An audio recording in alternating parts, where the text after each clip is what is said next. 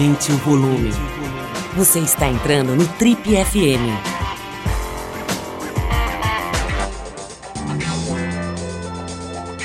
Oi, eu sou o Paulo Lima e você está acompanhando a versão podcast do Trip FM. Nosso convidado do Trip FM hoje é simplesmente o primeiro ator brasileiro a concorrer ao prêmio Emmy Internacional, o maior prêmio da televisão mundial. Ele é nascido e criado numa favela do Complexo da Maré, ao lado de cinco irmãos, no Rio de Janeiro, e começou no teatro com oito anos de idade, graças ao incentivo de uma professora. De lá até aqui, esse artista genial, que já na adolescência foi emancipado e recebeu a dura tarefa de sustentar a família, Trabalhou em mais de 20 filmes de cinema e muitas séries de televisão, sempre de forma brilhante e marcante. Mas a verdade é que nem sempre ele recebeu o reconhecimento que merecia. Pode ser que você conheça ele pela sua estreia no cinema como o inesquecível Dadinho do filme Cidade de Deus, ou como personagem marcante Acerola da série Cidade dos Homens, ou mais ainda como finalista da mais recente edição do Big Brother Brasil. Estou falando do DG, o Douglas Silva, o grande ator Douglas Silva, que a gente tem a honra de receber hoje aqui no Trip FM.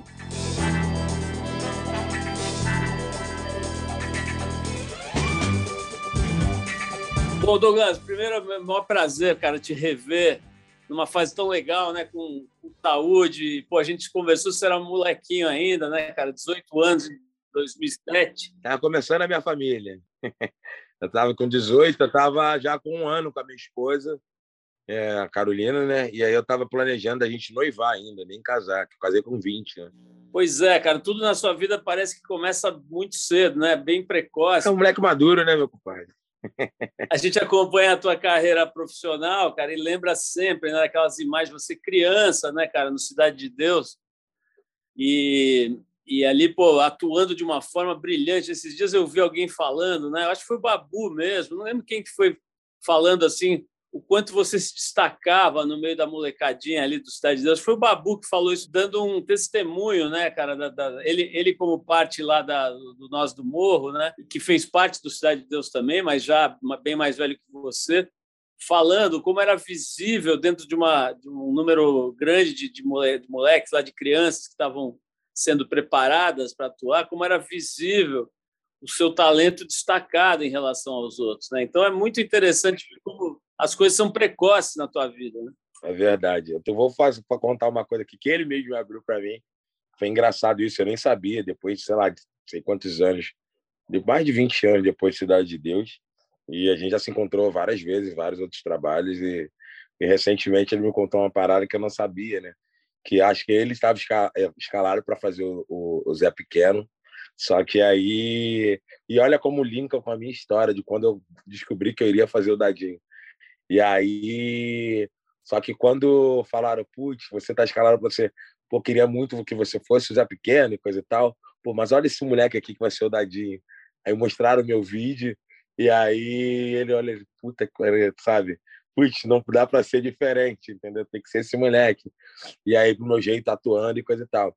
Eu tenho uma história que, quando eu descobri que eu iria fazer o Dadinho, foi quando eu invadi a sala da produtora, que era no mesmo lugar onde a gente ensaiava, fui entrar para... Estava terminando o dia, e aí não tinha ninguém na parte da frente da, da, da, da produtora, que são, tinham vários cômodos assim dentro da, da, da, da produtora. E na parte da produção, assim, eu entrei e vi um quadro assim, Aí, tipo, Zé Pequeno, umas três fotos, não me lembro das pessoas, lembro que o Leandro Firmino tava lá, aí cabeleiro e coisa e tal, e o Dadinho, era, a única foto era minha. Então, isso linka muito com a minha história. Eu falo, pô, eu falei isso para minha mãe, minha mãe achava que era mentira minha. Então, quando o Babu falou isso, cara, eu linkei rapidinho com a minha história e, e era para ser, sabe? Tipo, não tinha como ser diferente. Ô Douglas, mas vamos voltar um pouquinho no tempo, cara, antes mesmo dessa, dessa oportunidade que você teve, né? Eu sempre gosto de falar do Nós do Morro. Eu sou fã número um do Guti Fraga, cara. Acho que é um cara que as pessoas não falam tanto quanto ele merecia, né? É, em relação ao trabalho dele, o quanto que esse cara alavancou gente boa, né? O quanto que ele se dedicou, né, cara? O que eu posso falar com o Guti é o seguinte: é... eu não sou do Nós do Morro, tá? Sou do Complexo da Maré, do, do, do comecei no teatro chamado Teatro Vivo da Maré com a minha professora Marcela Moura. É. E o Gucci, ele entrou na minha vida dentro da preparação do, do, do, do, do, do filme Cidade de Deus, ali na pré-produção. Ele foi conhecendo o Gucci, fui sabendo qual era o movimento cultural que ele fazia, a importância dele para a comunidade do Vidigal, para a favela do Vidigal, e o projeto que ele tinha Nós do Morro, e isso me deixou assim, caraca, existe isso dentro da favela, que o meu não podia, não tinha dentro da favela, o meu era dentro da escola, que era perto da favela, que era fora da favela. E eu falei, caraca, que irado. E quando eu vi que a maior massa do, do, do elenco que estava no Cidade de Deus fazia parte do, Vidigal, falei, caraca, esse cara é um deus, sabe? Guti Fraga é um deus. A oportunidade que ele deu para vários poderem mostrar a sua arte. Eu posso enumerar aqui vários atores aí, que vocês vão falar, ah, é fulano e tal, é, Tiago Martins, Marcelo Melo, Babu Santana, é, Mary Sheila, e tem N, N pessoas, Mikael, Borges, tem várias, várias pessoas aí. Você fala assim, você pega e fala, caraca, que irado. É, isso tudo se iniciou um projeto lá, Nós do Morro, no qual eu tenho um orgulho de ser amigo desse projeto, fazer parte né, da, da, um pouco da vivência. Né? Eu não vou falar da história, que é muita presunção minha, abuso meu, mas eu posso falar que eu tive um flerte ali com, com Nós do Morro, porque eu conheci pessoas e o Gucci era tipo meu paizão, irmãozão. Inclusive, hoje em dia, quem dirige o Nós do Morro é o Babu, cara. Mas é engraçado, eu achei que você fosse do Nós do Morro, porque eu sabia que muita gente da Cidade de Deus era, mas de qualquer jeito vale a homenagem aí pro, pro Gucci que você fez e que eu assino embaixo, né? É um cara, tipo, foi é ícone e foi super importante para muita gente ali, até para a própria favela do Vidigal, né, para o Morro do Vidigal, que trouxe uma visibilidade ali para fez a sociedade olhar para o Vidigal de uma forma diferente de uma forma que eu acho que várias outras favelas do Rio queriam ser olhadas, entendeu? Não estou falando que o Vidigal é uma favela modelo, estou falando que ela tem um projeto cultural tão forte que fez com que a sociedade olhasse, nossa, que projeto sinistro, que projeto fora da curva que tem lá dentro da favela, entendeu? Mas, Douglas, eu, eu queria voltar para trás um pouco, cara, que você contasse para a gente é, sobre a sua a família de origem, né? Eu sei que você não conheceu seu pai, né? Mas o, me conta um pouquinho onde que você nasceu exatamente, como é que era a tua história no, no berço? Tá, então, eu, sou, eu nasci no Hospital Geral de Bom Sucesso e fui criado na favela da Kelso, zona norte do Rio de Janeiro. Fica localizado na Penha, Complexo da Maré. É, sou filho da dona Clarinda, é, dona Clarinda que tem cinco filhos, tem o Bruno mais velho, depois vem eu, depois vem a Tatiane, o Michael e a Aline. É, hoje em dia todos já cresceram, maiores de idade. É, eu morei na Kelso até os 11, 11 para 12 anos. Foi no início da minha carreira profissional. É, minha mãe sozinha para criar cinco filhos, né? É, nenhum registrado pelo pai, é cada um de um pai. Minha mãe sempre, eu lembro, eu tenho a lembrança da minha mãe de ter dois empregos para poder sustentar a gente. Eu lembro que o salário mínimo era cento e pouco, 220, sei lá, alguma coisa assim. E, tipo, hoje em dia eu paro e penso assim, falo, cara, o que que essa mulher fez, né? Que manobra, que mágica que ela fez para sustentar uma família com um salário mínimo durante 30 dias, só daqui a 30 dias que ela vai poder ter novamente o seu salário para poder é, é, colocar as coisas dentro de casa, né? E, cara, foram várias dificuldades, né? Eu já passei fome, é, a gente já não teve o que comer, eu já tive que ir para minha avó é, dentro do ônibus, vomitar com de billing, e meu irmão desesperar, e meu irmão, deses, meu irmão desesperado, que eu desmaiei no ônibus, ele me colocar sentado naquela cadeira, a primeira cadeirinha do banco ali, do ônibus, que entra pela frente, tem uma cadeirinha só. Antigamente eram duas, depois ficou uma, depois duas que eram de preferenciais. Eu desmaiar, me colocarem sentado ali, eu continuava vomitando só billing no ônibus. E, tipo, são coisas assim que eu lembro que isso tudo me traz força, tá? Não estou falando, ah, nossa, lamentando. Minha vida nunca foi essa, não. Isso tudo me traz força porque, cara, já passei por poucas e boas e nada disso me abalou, né, cara? E sobre a história de não ter pai, é engraçado isso, foi um, um assunto que eu abordei lá dentro da casa do BBB. Mas vamos falar, é, sobre eu não ter pai, eu eu tive a, a, a ficha caiu que eu não tinha pai, acho que com uns seis, sete anos, assim. Eu me lembro de eu estar brincando no campo, assim, da Kelso. E, tipo, com meus amigos, feria, domingão, acorda, todo mundo animado e coisa e tal, vou com meus amigos jogar bola e coisa e tal, fiquei o dia inteiro na rua, aí foi dando um horário assim, que tipo, um amigo, ah, pô, tem que ir embora porque minha mãe tá mandando ir lá pro meu pai. Aí, bom, um foi. A outra também, ah, tem que ir porque minha mãe tá indo lá pro meu pai. Bom, ah, um foi que eu não sei o que lá. Eu me peguei sozinho. Tipo, todos os meus amigos saíram e eu tipo, fiquei sozinho assim. Falei, caraca, mané, eu não tenho pai, né? Aí, tipo, falei, caraca, eu não tenho pai, eu sou o único que não tenho pai entre os meus amigos. E aí, tipo, fiquei triste, chorei pra caramba. E nesse dia tinha um lance na igreja, e aí o padre tava passando assim, o padre Sebastião, ele tava passando assim, me viu, aí eu não queria que ele me visse chorando, eu virei o rosto assim, limpei as lágrimas e saí andando em direção contrária dele, né? E ele meio que é, é, insinuou que vi, iria ir na minha direção, eu limpei o rosto e saí andando assim, aí tá. Aí fui para casa, fiquei, pô, minha mãe, ah, o que que houve? Chegou cedo, aí eu não falei nada. E aí, tipo, falei, ah, um F gigante. Falei, então tá, beleza, não tenho pai, vamos viver a vida e tá tudo certo. Dali caiu minha ficha e aceitei essa minha situação de não ter pai. Aí no final do dia, bem no final, bem noitinho, assim, o padre Sebastião foi lá na minha casa. E aí eu não entendi nada, ele chegando lá, Dona Clarinha. Aí minha mãe abriu, oi, padre. Aí abriu, né?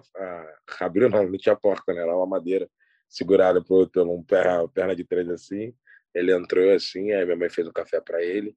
Aí trocou uma ideia comigo, lembro de algumas palavras dele para não ficar triste, que meu pai é Jesus é meu pai, Deus é meu pai, tá ali comigo, tá sempre comigo me protegendo, para não ficar assim, coisa e tal. Aí ele teve um filho, teve o tato de sentir o que era. E esse dia foi bem marcante para mim. E dali, vamos lá. E aí, poxa, eu comecei no, no, no projeto Teatro Vivo da Maré, é, que é da minha professora Marcela Moura. Ela foi entrou dentro da sala de aula oferecendo o curso e o meu padrinho, irmão mais velho da minha mãe, ele era tipo assistente dela, motorista na época. E depois que ela terminou de falar, de fazer o convite dentro da sala de aula, ele pegou e falou assim: Ó, Douglas, quero falar com você depois da aula. E geral me zoou, vai tomar esporro, aquela lança de sala de aula, né? E meu padrinho pegou e falou: Poxa, ó, quero muito que você faça esse curso, porque vai ser bom para você, uma atividade é, extracurricular, para você não ficar à toa, ficar de bob. Falei, ah, mas tem que falar com a minha mãe, tem que ver se ela vai deixar, porque depois da escola sempre tem alguma coisa, tem que cuidar da Aline, cuidar da Tati, sei lá, coisa e tal. Ele não, fala com ela, que não são todos os dias, alguns dias você vai revezando com o seu irmão Bruno. E o Bruno também queria fazer o curso, né? Só que ele estudava em outro horário. Aí o Bruno fazia o curso pela manhã, na parte da manhã, fazia o curso na parte da tarde. E ali eu comecei o curso e acho que um ano e meio depois, quase dois anos, ou um ano, não sei, apareceu a oportunidade de a gente fazer fazer teste, né? Fazer parte do cast do filme Cidade de Deus, só que tinha que fazer um teste. E eles iam visitar a nossa escola, né, para fazer esse teste. E no dia, tava todo mundo ansioso, esperando e coisa e tal. É, eles desmarcaram assim em cima da hora, porque eram várias vários cursos assim em vários lugares, em várias favelas assim para eles visitarem. Ainda tinha o Afro Reg para eles irem. E aí como ali era um projeto pequeno, eles deram é, ênfase lá no Afro Reg, que é um projeto grande, né, com mais crianças assim. E aí deram, falaram, ah, tá. E minha professora falou, tá, mas eles vão fazer um teste, não, porque tem uma, tem um, tem um grupo aqui, mas tem um moleque que se destaca, segundo ela. E eles não, passa o endereço então para eles mandei eles agendarem para eles lá fazerem teste. Ela passou esse endereço para mim, com um nome engraçado, Lamartine. Eu achava que era nome de mulher, cheguei lá achando que era uma senhora que iria me atender. Quem me atendeu foi Lamartine Ferreira, que é meu amigão agora, é meu paizão. E é isso aí já é outra história. E fui lá, fiz o fiz parte do casting e fui desenvolvendo e fui fui conseguindo avançar. Douglas, é, uma das coisas boas de fazer esse programa há 37 anos, cara, que eu já entrevistei metade do planeta. E, eu me lembro de ter entrevistado o Fernando Meirelles na época do lançamento do filme, um pouco antes do lançamento do Cidade de Deus. E ele me falou, cara, que ele, tinha, ele já era um, um cara bastante bem sucedido na área de publicidade, né? A O2 fazia muito filme publicitário e tal. Ele já devia ter uma já devia ter uma posição boa de grana e tudo, mas eu me lembro dele ter me falado. Rico, vamos falar rico, pode falar rico. Rico, rico. rico. E, e novo. Eu né? ele, cara. E novo, né? bem novo ainda, né? E aí ele, ele, mas ele me disse, cara, que ele botou a grana pessoal dele. A grana foi acabando e precisava concluir e tal. Ele pegou a grana pessoal dele, botou inteira lá. Ele falou para mim que estava preocupado, inclusive, porque se o filme fosse mal, cara, ele ia quebrar, né? Bom, o resto é história, né, cara? É um dos filmes mais importantes da história do cinema brasileiro, sem dúvida, né? Do cinema contemporâneo ele certamente está em qualquer lista que possa ser feita. Eu vou falar isso, que não é uma palavra minha, é de toda, todas as pessoas que assistiram Cidade de Deus, todos os cineastas que eu conheço, todas as pessoas que têm um apreço pelo filme falam que o Cidade de Deus é um divisor né, de águas assim dentro do cinema brasileiro. É, eu posso falar que eu tenho a honra de, de, de ter feito parte desse projeto tão lindo e agradeço muito a todas as pessoas que tipo ah, bateram o pé para isso acontecer, para esse projeto acontecer, porque ele é um divisor mesmo de águas e de vidas, sabe? A vida de muita gente. E desculpa te cortar, eu tinha que falar isso porque Não, mas é ótimo, é ótimo, até reforça um pouco o que eu quero te perguntar, que é o seguinte: uma das imagens icônicas desse filme, né? É você, cara, ainda com um corpinho de criança, assim, né? Com aquela cara de louco, assim, olho arregalado, com o braço esticado com uma arma, né? apontando lá para. Foi capa da trip. Exatamente, cara. Exatamente. E, e, essa imagem é muito forte pela pouca idade, né? Que idade você estava ali? Então, como eu disse, acho que eu devia ter uns 11 anos, 11 para 12 ali. Então, ainda com aquele corpinho de criança ali, né, cara? Mas já com tomado ali pelo, pelos deuses do teatro e do cinema, das artes cênicas. Eu queria saber o seguinte, cara, o que, que você lembra dessa cena? Assim, como é que como é que você viveu essa cena de ter que ficar endiabrado mesmo, sair matando gente com 11 anos de idade? Eu me lembro de tudo, né? É, eu não posso falar que ah, eu não vou não vou florear, não vou deixar lúdico isso, porque isso fazia parte no cotidiano de quem isso faz parte do cotidiano de quem mora na favela. Então, a gente tem que se acostumar com isso, que não vai mudar né? De você acordar e ir para a escola e ver corpos às vezes num valão, um tiroteio, rolar a madrugada inteira e você não poder ir para a escola, é, tipo atrasar a sua ida para a escola ou a ida do trabalho da minha mãe. Isso fez parte do, isso faz parte do cotidiano de quem mora dentro da favela, tá? Agora vou voltar lá para a atuação. É, isso foi a somatização de muitas coisas, né? Eu atribuo muito isso à preparação da Fátima Toledo eu acho que sem ela, eu acho que muitos atores ali não conseguiriam chegar no acting da, da, da personagem. É que eu posso dizer isso por mim, posso dizer isso pelo Leandro Firmino, que é um moleque super doce, um moleque totalmente é, com, com uma personalidade totalmente diferente, o jeito de ser, de agir, totalmente diferente, falando de personalidade, tá? Do Zé Pequeno. Porque era aquele cara bravo, mais pra frente. O Leandro é calmo, sereno, fala manso. Toda, pô, cara, não, sabe? Totalmente diferente. Então, eu posso atribuir isso muito à preparação e o convívio, né? E o, o nosso dia a dia, né? Dentro da favela. Ô Douglas, depois, cara, vem, assim, um bom tempo depois, vem um outro trabalho seu que é muito interessante também, que é o Cidade dos Homens, né? Que, de uma certa forma, cara, você virou adolescente, foi virando adulto na frente das câmeras, né? Porque o seriado mostrava você e o Darlan, né? Molequinhos no início, cara, e depois vocês vão virando homem, vai virando barba, vai virando, né? Vai começa a ter as namoradas, tal. Quer dizer, a gente foi acompanhando, cara, a gente eh, público, né? Foi acompanhando o desenvolvimento, inclusive físico, de vocês ali, né?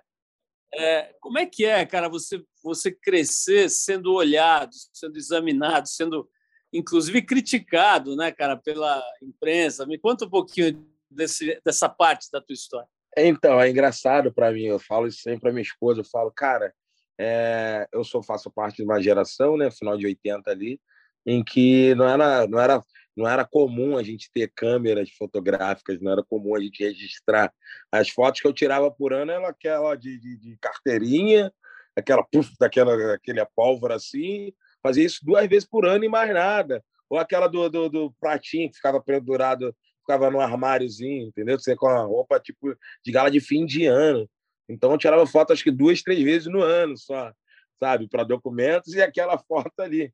E é engraçado porque eu falo assim, pô, amor, eu não tenho fotos minhas é, jovem, é, pequeno e coisa e tal, criança. Aí eu só jogar meu nome assim, no, no site de, de, busca, assim, mano, tem tudo lá, todas as fases da minha vida, né?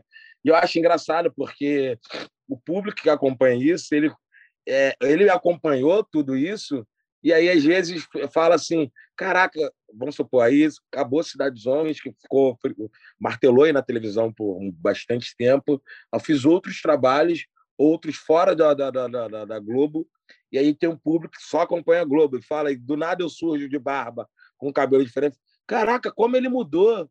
É, mudei. Não, mas onde você estava? Eu estava trabalhando nos mesmos lugares, trabalho diferente, continuando a minha profissão. E as pessoas tem esse susto, porque a gente sumiu né, da televisão, que era um programa que passava, sei lá, toda semana, era semanal, né, Cidade dos Homens. Tanto que quando a gente fez o Cidade dos Homens, acho que 12 anos depois, acho que teve esse ato aí de 12 anos para Cidade dos Homens em 2017, 18, sei lá, as pessoas ficaram assim, caraca, como é que eles estão grandes, né? Pô, o Douglas está com, com, já está casado, está com uma filha e coisa e tal. Acho que não existia morena ainda, não, não existia morena. E isso era engraçado, né? Ver o, o quanto a galera acompanha e tem esse interesse, né? E ficam assim abismadas com tudo que aconteceu, que parece que é, é, é o que eu, é, eu, ouvi muito isso de, de, do público. Cara, pô, parece que você é da minha família, né? te vi crescer na televisão. Pô, você fez parte da minha infância. Parece que você é meu amigo, sabe?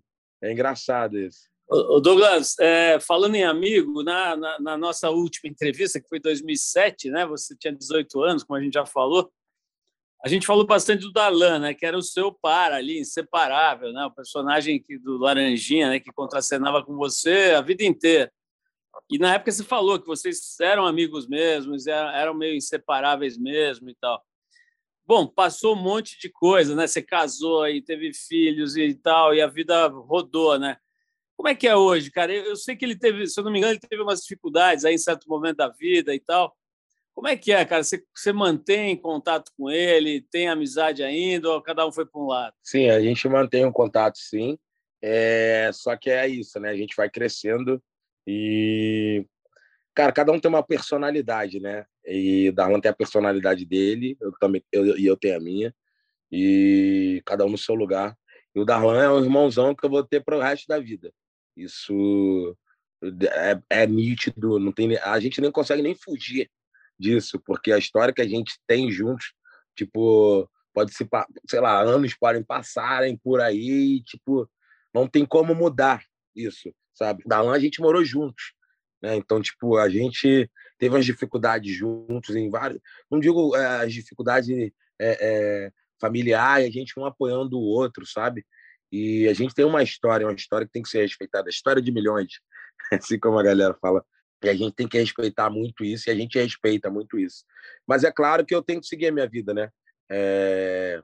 Eu criei uma família, tenho duas filhas, e a gente, não digo, a gente está distante por causa disso, mas a gente está sempre se falando pelo telefone. Então, WhatsApp a gente se fala pelas redes sociais. Inclusive, eh, tem duas semanas que a gente se encontrou e aí a gente se encontrou lá no, no NBA House. A gente botou o papo em dia, a gente passou um dia super agradável, trocando uma ideia. A gente vê, por mais que a gente fique distante, mas toda vez que a gente se encontra, é sempre a mesma energia, é sempre a mesma vibe, sabe? Então, ou seja, é uma coisa que não dá para se jogar fora. A gente não consegue ter isso com qualquer um, entendeu? Então, Dara meu amigo, meu eterno amigo, cara. Douglas, eu, eu, recentemente, cara, entrevistei um colega seu, agora está me escapando o nome dele, mas é um ator super bem sucedido também, como você, também negro e também da periferia. Da, da periferia, não, ele é, ele é da, da, Como é que chama? Cruzada ali do, do Rio de Janeiro. É, cruzada. Cruzada, Cruzada São Sebastião. Cruzada São Sebastião, exatamente. Daqui a pouco eu vou lembrar o nome. O Negueba, o Jonathan Azevedo. Isso, o Jonathan, exatamente. O Jonathan Azevedo. O Jonathan. Exatamente, gente boa pra caramba e talentosíssimo, né? A gente bateu um papo aqui recentemente. E eu me lembro que ele me contou, cara, que ele ia, acho que era lá no nosso do, do morro mesmo para fazer as aulas. E ele falou, cara, para eu me formar ator custou quatro dentes. Eu falei, como assim, cara? Falou, pô, quatro vezes eu descendo da, da, do morro lá e indo para casa, eu fui abordado pela polícia. Os caras, antes de falar qualquer coisa, já me, me, me descia porrada e e cada vez dessa era um dente, né?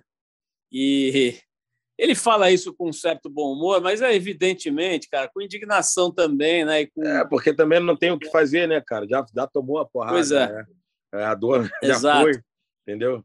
E, e aí, e aí é, é, claro que, pô, hoje, né, depois de, de, ter feito tantos trabalhos bacanas aí e tal, o cara hoje é, tem um outro tipo de, de, vamos dizer assim, de tratamento, mas continua sendo vítima de, de preconceito, né? Queria saber como é que é para você que desde criança ficou famoso, se foi um pouco diferente, você já deixou uns dentes por aí também? Não, porque eu acho que eu nunca dei essa essa ousadia para me tratarem assim, mas já de me bater, óbvio, mas já foi abordado de forma que eu não gostei, é, fui xingado de formas que eu não gostei e e isso é uma realidade de todo preto brasileiro, né?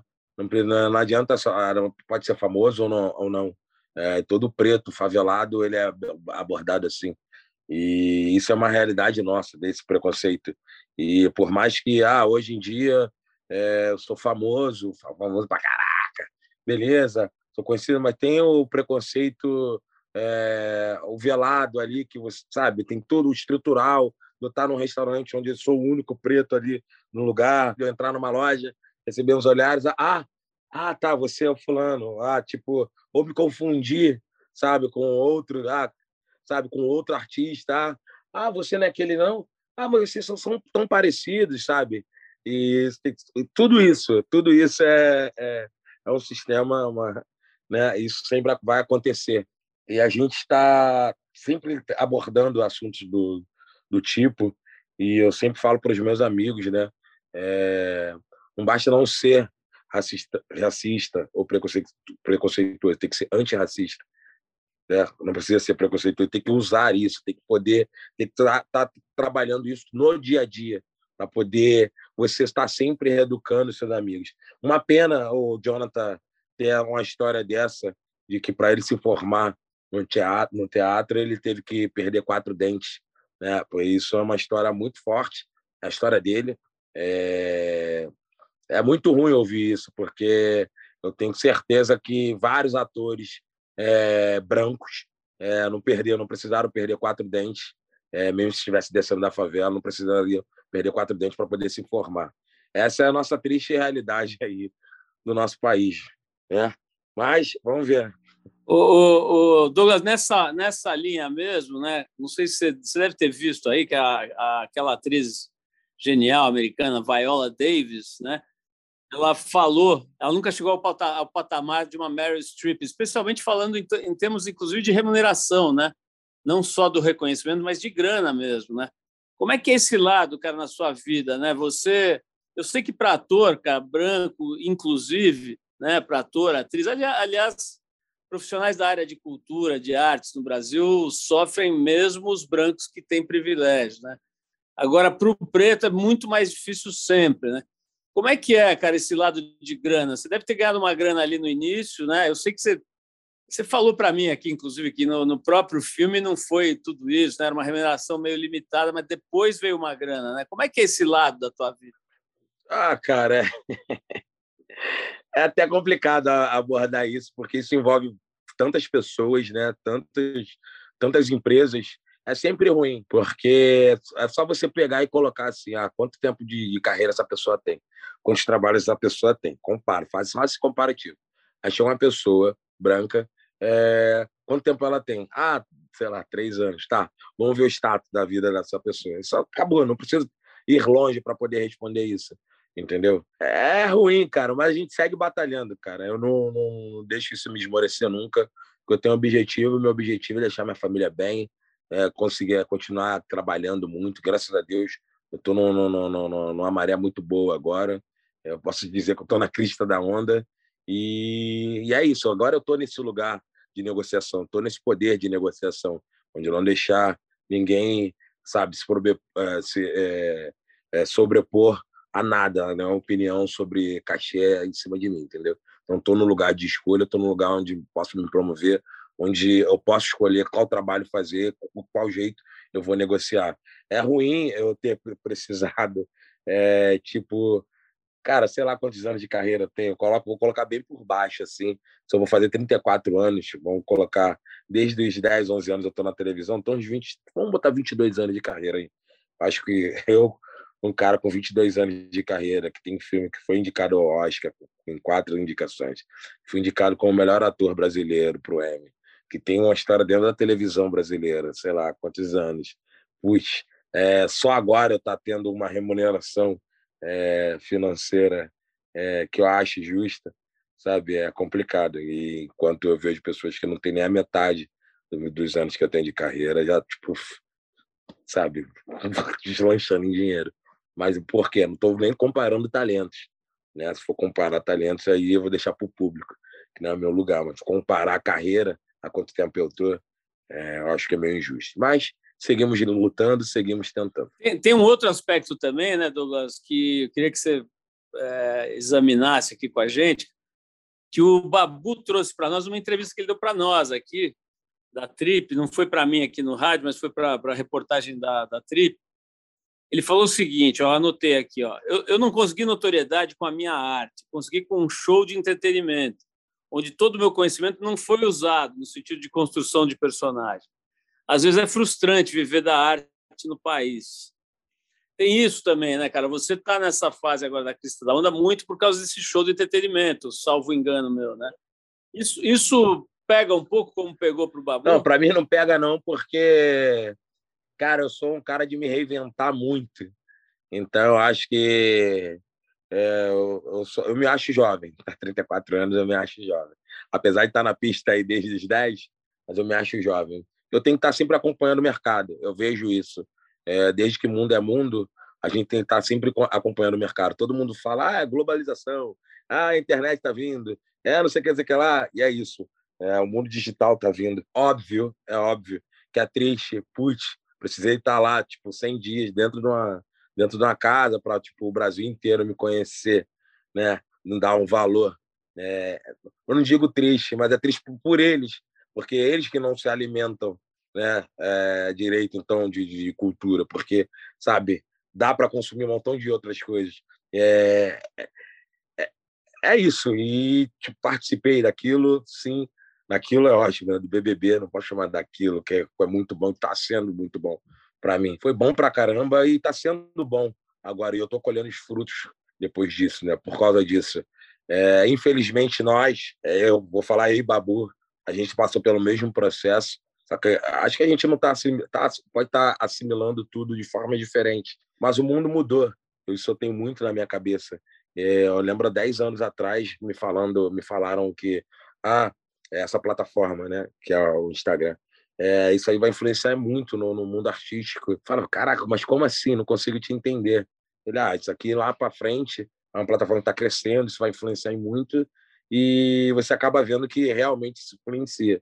Não só o Insta, o YouTube, seja lá o que for, TikTok, coisa e tal. E dá para você ser ator e também tá aí é, flertando com, com essas redes e poder. É outra forma de ganhar dinheiro, é outra forma de estar tá disseminando a sua arte.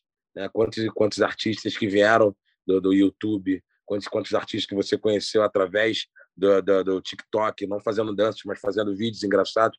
Hoje você pode ver o boom que uma fase que, que, que deu do stand-up, né? stand-up comedy, as pessoas assistindo o vídeo e boom, deu um boom, graças à internet. Então é isso, é essa mudança, é isso que eu tento ficar falando, cara, o mundo vai mudando. E daqui a 10 anos isso não vai pode isso pode não existir e existir outra coisa e a gente tem que se adaptar àquilo.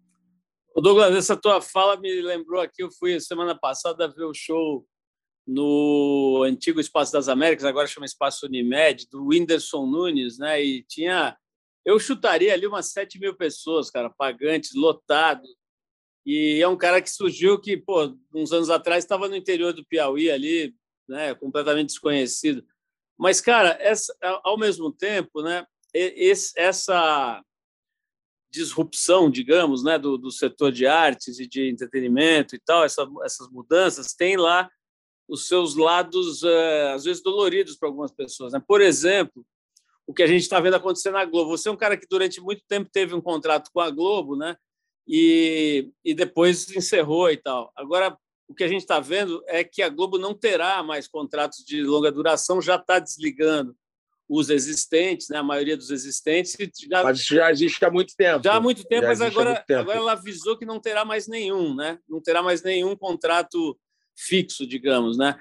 É, e o que a gente vê, cara, é que muita gente dependia dessa empresa, muita gente do setor, e não é só ator e atriz, mas pô, profissionais da técnica mesmo, né? Que dependiam dessa empresa para ter um certo padrão. Será que o sistema novo as HBOs da vida, todos esses players de, de streaming e tal, as Netflix, será que elas estão conseguindo absorver esse mercado? Tem trabalho para essa galera toda? Como é que você sente isso?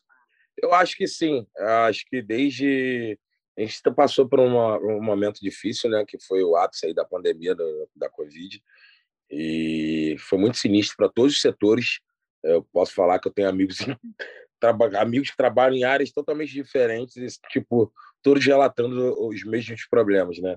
Foi difícil para todo mundo e sem falar nas perdas que, que tivemos, né? eu mesmo perdi dois parentes, assim, minha avó, um tio e é ruim e e a volta disso, né? Como essas empresas vão vão, vão botar cara aí para poder se reinventar, para poder se reerguer, né? E acho que isso foi uma das manobras não só da Globo, mas e sim de todas as outras empresas em vários outros setores. É, aí vamos lá, vamos falar sobre os streams agora. Eu vejo o cenário dos streams agora ele bombando muito, é, coisas que não se falava há cinco anos, há cinco, seis anos atrás.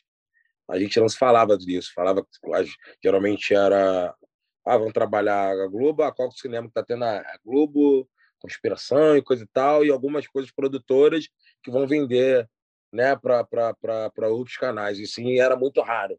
Né? Eu lembro é, quando me chamaram para fazer o Pré-Amar, falei, caraca, para HBO?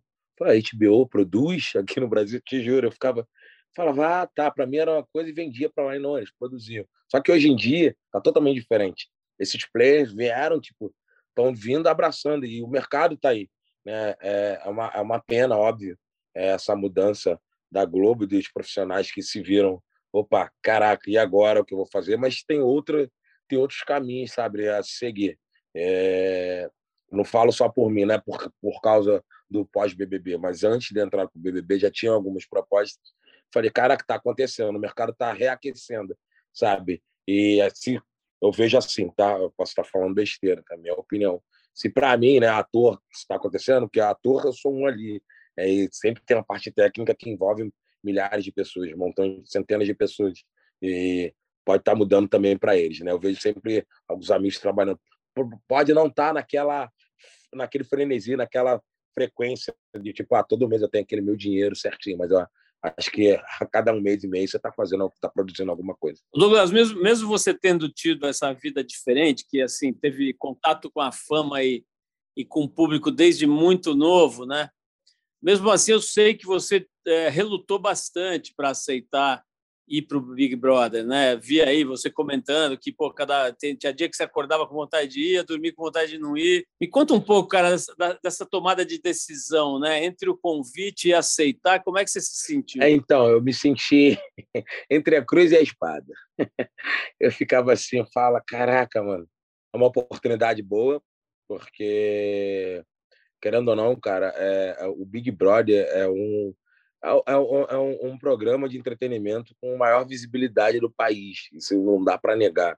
Sabe? O Brasil inteiro assiste, o Brasil inteiro quer se envolver com aqueles indivíduos que estão ali dentro. No caso, eu era um deles.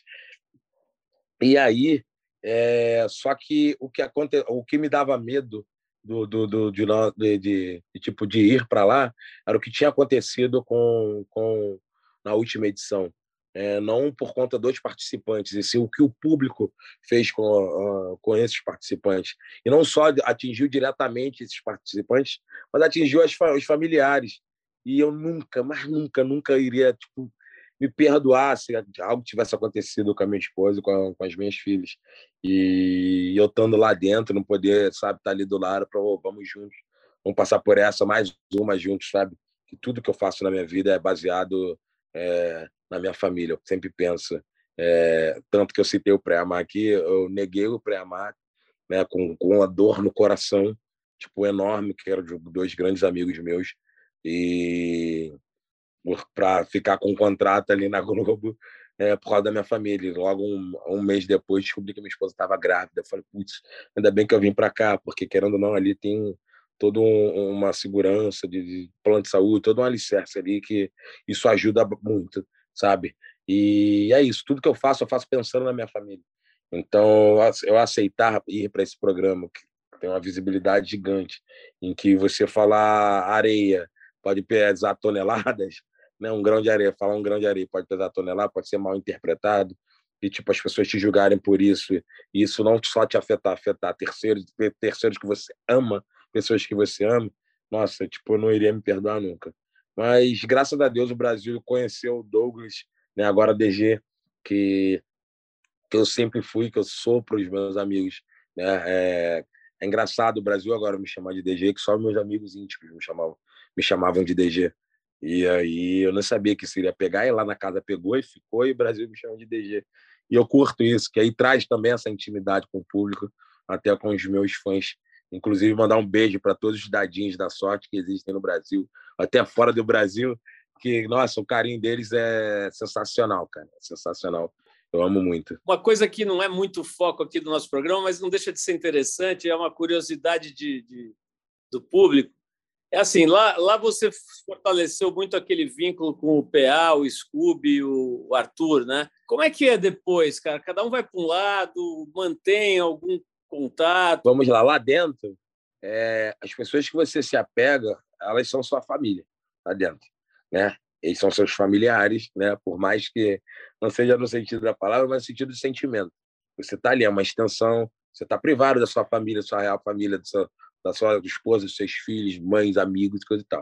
Então, você busca sempre é, é, é, saciar essa carência, né? Ali com os amigos que estão ali.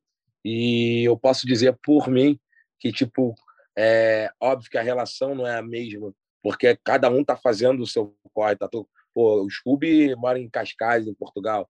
Vai ficar para o Brasil para lá e para cá. Eu também fico para lá e para cá. O Arthur também fica para lá e para cá. Não dá para a gente estar tá se falando direto. Mas todas as vezes que a gente tem a oportunidade, quando dá, a gente se fala, a gente tenta se encontrar. Inclusive, eu ganhei uma festa pós-BBB, no qual chamei algumas pessoas do BBB e, tipo, uma, algumas foram. Tipo, o PA, o Scooby e o Arthur, eles foram. Então, fiquei felizão com a presença deles, entendeu? E é isso. Isso demonstra que, pô, a gente está aí perto, legal, que a gente viveu a verdadeiro, é, sabe? Vai, vai, não vai sair da gente. E eu conheço o Scooby antes do BBB, cara.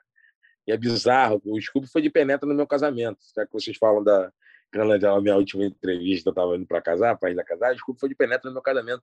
Depois ele frequentou muito o Esquenta. Então a gente já tinha essa relação aqui fora, não era de amigo, mas já tinha um flerte ali de amizade e tipo, caraca, que vibe boa esse cara tem, que vibe boa ele tem, tipo, de se unir, sabe? E, e lá dentro, quando eu vi que ele tava, falei, puta, mano. Ô Douglas, o, o, tem um ponto muito legal disso que você está falando agora, né? De já conhecer o, o Scooby antes e tal. Você falou, inclusive lá dentro, né, sobre essa história de, de, dele de penetra no seu casamento, mas tem uma coisa que você fala pouco, porque assim, lembra que a gente estava falando de um dos maiores surfistas do mundo, né, cara? Um dos, um dos maiores big riders do mundo. Né? No fim, ele virou essa, esse fofo, essa figura delicada e tal, ele revelou isso. As pessoas meio que esquecem, né, que é um dos maiores big riders do mundo, né? Isso ninguém questiona. É, e você tem uma ligação com o surf também, você pega onda, pegou onda, gosta e tal. Queria que você falasse um pouquinho do Almir, cara. Quem que é o Almir e qual que é a tua relação com o surf? O Almir, cara, ele foi uma das figuras, ele é uma das figuras paternas aí, é importante na minha vida, né? É, o Almir, eu sou emancipado, né, para quem não sabe, e quando eu fui morar sozinho, saí da, falei, mãe, eu tô indo morar sozinho, aí morei com o Darlan e com o Almir. O Almir era o mais velho, né? Ele tem 10 anos de diferença né, né, de mim do, do, do Darlan. E a gente morou juntos e o Almir me ensinou a surfar. É engraçado eu falar isso, que às vezes eu falo, você já surfou? Eu já surfei. Hoje em dia não, mas eu tô querendo voltar. Inclusive falei pro Scoop que eu vou fazer minha pranchinha e eu vou voltar a surfar. Eu fiquei uns três anos surfando aí, tá surfando legalzinho, cara, muito bom. E, e a minha relação com ele, cara, totalmente assim, de pai e filho, sabe? O Almir me ensinou muitas coisas assim, ele ajudou muito a moldar o meu caráter, o meu jeito de ver a sociedade e esse lance família. O Almir sempre demonstrou que ele queria formar uma família. Era engraçado isso. Eu não conheço meu pai. E ele, eu conheci o Almir. O Almir também perdeu a família inteira. Então, um cara que saiu. De onde que ele saiu? Não foi no Nordeste, em algum lugar, em algum lugar do Norte. E aí saiu de lá, veio para cá e tentar a vida, estudar. A história dele é sinistra, irmão. É sinistra, sinistra. O moleque morar num, num subsolo cheio de infiltração, pegar pneumonia e mesmo assim fazendo faculdade, se alimentar uma vez por, por, por dia, fazendo faculdade, pagando, pagando faculdade. Mano, é muito louco. A história dele é sinistra, sinistra. E aí você via a paixão que ele tinha de tipo, pô, meu sonho é ser pai. Ele tinha ele e Darlan como filhos, entendeu? E via que ele tinha esse, esse cuidado, esse zelo pela gente. Eu via, caraca, mano, pô, mas ah, somos barbudos, vamos usar assim, sabe? Então, não, era, não éramos criancinhas, sabe? A gente tinha 13, 14 anos, mas eu vi o cuidado dele, tipo, ah, não, e aí, já almoçaram? Não, vamos lá almoçar, fazer não sei o que lá.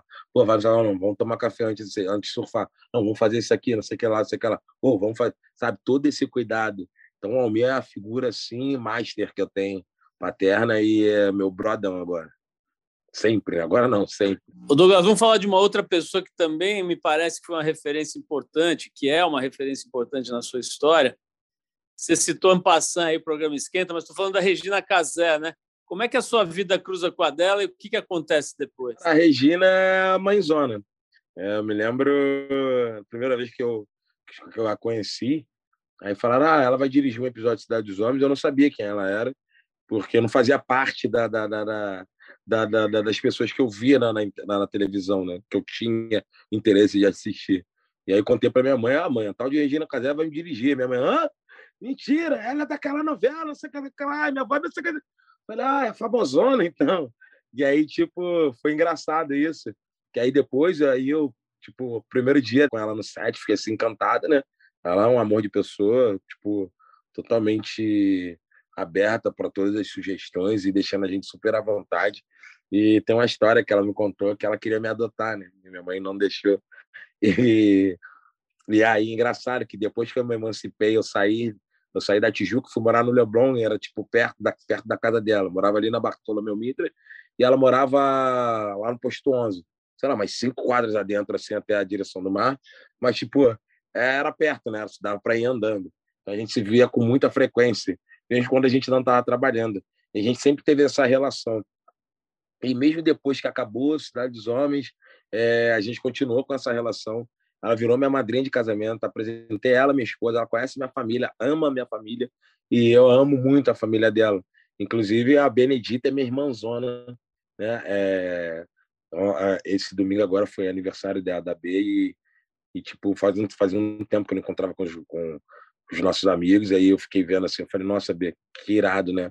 Olha quanto tempo a gente está juntos, olha quanto tempo a gente se conhece e como a gente conseguiu fortalecer cada vez mais mais a nossa relação. E hoje em dia, a gente tem essa relação de, irmão, de irmãos e uma extensão da família do outro, né? É muito engraçado isso. A gente está sempre sabendo de tudo do outro, sabe?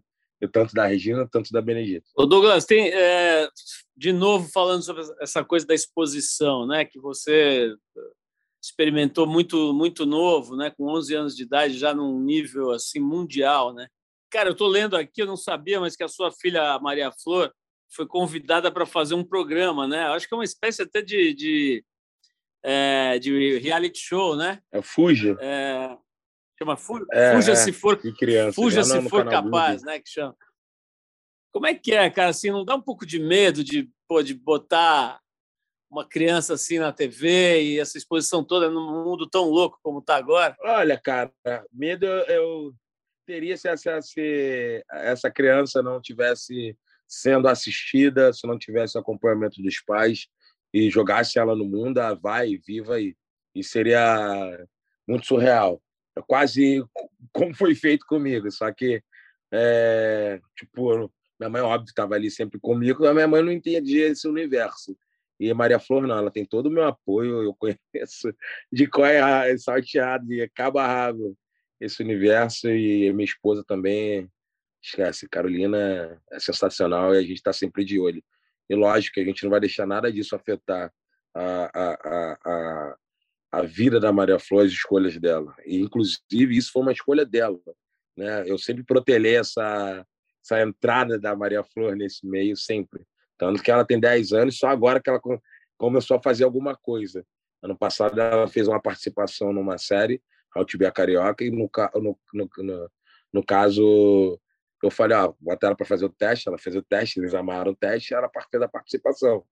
E, ah, vamos ver como você se sai. É, né? Porque você é minha filha, que você vai, vai sair entrando. Eu, aqui não tem essa, não. Vamos trabalhar, vamos demonstrar se você está apta a isso para não. Porque o, a cobrança depois é pior.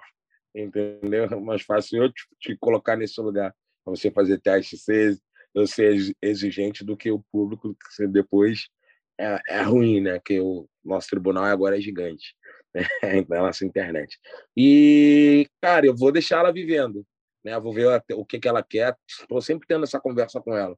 Não só disso, isso foi uma escolha dela. Quando eu saí, ela já estava envolvida nesse Fuja e ela quis ter outras crianças, né? Eu não sei se eu posso falar o nome de outras crianças aqui, mas que também são famosas, é, são é, celebridades mirins. e aí, que bom que ela está nesse lugar. E ela tem um potencial sinistro, cara. Se vocês achavam que eu tinha potencial, que vocês não viram Maria Flor. Tipo, ela é uma potência, ela é tipo um tsunami, assim, de, de tudo. É uma garota que sabe fazer de tudo. E é sinistra. Ainda tem. É, sinistra, né? Filha é sinistra. Cara, falando sobre, sobre filhos, sobre.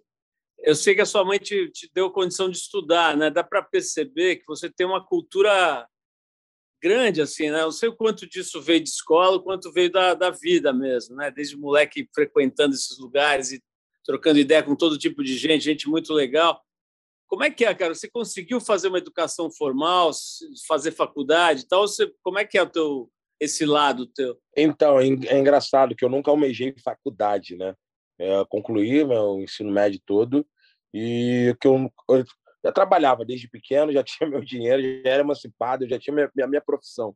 Como já tenho, tenho, né? Tenho 34 anos e estou trabalhando aí, graças a Deus ainda, no meio artístico. E eu nunca almejei, eu nunca tive ah, o que, que eu vou fazer, sabe? Eu nunca me vi, é, sei lá, sendo um advogado ou sendo um médico, nunca me vi nesse lugar. É, hoje em dia, olha só que interessante isso. É, hoje em dia, depois de anos e anos e anos, eu tenho um, um interesse assim, um interesse faz muito forte com a gastronomia. Estou pensando em fazer uma faculdade de, gastro, de gastronomia, cara, uma faculdade gastronômica. Olha que loucura. E eu falo isso para minha esposa, minha esposa é, eu tenho um interesse, eu tenho um, um gosto assim, e eu vejo que tipo eu me dou bem, sabe, com, com isso. Não é uma coisa que ah, fala, ah, o que, que você acha sobre cozinha? O que você acha? Tipo, me dá vontade, sabe? Às vezes eu vejo, eu gosto de ir no supermercado, cara, fazer compras que eu já imagino como o prato vai ficar. Ô Douglas, do, do alto dos seus 34 anos, cara, desde os 10, 11 aí trabalhando e vi, vivendo, né? O que, que, você acha do Brasil, cara? O Brasil está indo para o buraco, está melhorando um pouco. Dá para sonhar com um país com mais igualdade e com menos preconceito racial? Ou isso é uma ilusão total? Cara, não vou falar que é ilusão. Isso depende muito mais da gente, de quem vive, de quem a gente escolhe para colocar no poder. Acho que é isso, não pode ficar pensando no oba-oba, viver o oba-oba. Ah, o Brasil é bom, ah, oba-oba na Copa. Beleza, nas eleições também tem que ter o mesmo interesse, sabe? Na hora de você escolher quem você vai colocar para sentar, sabe? Para comandar. E é uma loucura que, que quem sofre é a gente, entendeu? Por mais que, ah, tente mudar, quem vai sofrer é a gente. Então tem, a gente tem que fazer as escolhas é, é, é certas, sabe? Ou as escolhas interessantes que vão poder mudar o nosso país. Cara, eu sou um cara muito otimista, né? É, eu posso falar. É, por, por que, que eu sou otimista? Vou falar, explicar o porquê. A minha realidade é totalmente diferente de todos os meus amigos, de todos os meus amigos, os que eu convivo, né? É, do, que estão no meu dia a dia. E da onde eu saí, do buraco, da onde eu saí, eu posso colocar assim, do buraco, da onde eu saí, da onde eu tirei minha família, para onde, onde a gente está, sabe? É, eu tenho que ser muito otimista, tive que ser muito otimista, acreditar muito em mim, acreditar muito no meu potencial. Então, eu até falo para minha esposa, minha esposa ainda fala, cara, como você consegue ser assim? Eu tento explicar para ela o porquê. E eu creio muito que o país, a gente possa ter um país muito bom, com mais igualdade, menos discriminação, menos racismo, sabe? Isso depende muito da gente, Cara, racismo não é, não é uma doença, racismo se ensina, entendeu? Sabe, é, minha filha nunca vai chegar para uma outra criança chamar de outra de um termo racista, porque eu não ensinei isso para minha filha, sabe? O racismo se ensina, é isso. Ah, o racismo você isso se ensina, é vivido. Você pode quebrar tudo isso desde a base. Eu falo sempre isso, cara. Por isso que eu, cara, eu amo a profissão, uma das profissões que eu mais gosto, que eu admiro. Não que eu tenha vocação para isso, aptidão para isso, mas que eu mais amo é quem é professor. Que é o primeiro contato que a pessoa, que a criança tem com a sociedade, a oportunidade onde você tem para educar, onde você tem que estar ali sempre investindo ali. Ali é a base. Ali onde você pode, com certeza, fazer com que é, venha uma, uma tropa para mudar o nosso país. Pessoas inteligentes, pessoas cultas que possam mudar o nosso país, sabe? Mudar para melhor. É assim que eu penso, sabe? Eu acho que é dali. Putz, tem uma geração, tem uma geração aí que, mano, que já esquece. Mas tem outras, tem as futuras. Então, a gente não pode desistir, né? Então é isso. Douglas, é... vamos dar uma acelerada há 30 anos, cara. Como é que você acha que você vai estar aos 64 anos? TG barra 64. Caralho, 64 anos, vou estar cheio de netos, netas, netos, é, vivendo bem, não vou estar aposentado, vou estar ainda atuando, e mas vivendo muito bem com a minha família, casa gigante, casa lotada, nossa, vai ser isso, vai ser isso. Nossa, vendo minha filha na televisão, outra filha médica, outra filha não sei o que lá, neto não sei o que, Ih, esquece. Vai ser tudo isso de bom. Cara. Douglas, agora para fechar, cara, é, eu às vezes faço, não é toda hora, mas às vezes eu faço uma homenagem ao, ao Abu Janra, né? Antônio Abu Janra, aquele gênio aí que a gente infelizmente perdeu aí algum tempo atrás, mas ele fazia um programa de televisão que eu adorava, cara, e ele terminava olhando assim com aquela cara dele, olhando bem no olho do entrevistado e falava assim: Douglas Silva, o que é a vida? A vida é viver, aproveitar cada oportunidade, fazer do, um limão uma limonada, meu pai. a vida é isso. Não se abater jamais. Esquece. Eu sei que é difícil, mas não se abata. Vamos embora. Persista que vale a pena. Então, então vamos embora, cara. Obrigado, Douglas. Adorei te rever. Espero que não demore. Eu que agradeço, Paulo. Espero que não demore mais 15 anos, né? Também, espero. Douglas, adorei te rever. Parabéns por toda a tua trajetória aí. Paulo, obrigado pelo espaço, obrigado pelo momento. E é isso, espero que não demore tanto para a gente se, se encontrar. Hein? Não, se, se Deus quiser, e vamos ficar te acompanhando, principalmente torcendo por você, cara, com esse, com essa, com esse talento e com esse carisma que você tem, cara. Aos 64, aos 64 o Brasil vai ficar pequeno para você. Aos 64 vou estar com 54 anos de casa, louco, mentira. Tamo junto. Você ouviu mais uma edição do Trip FM, uma produção da Trip no ar há mais de 37 anos.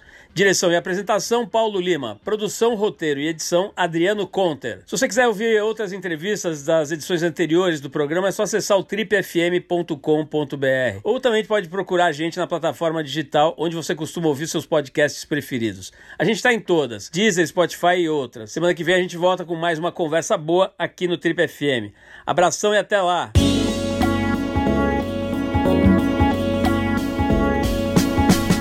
Você ouviu Trip FM.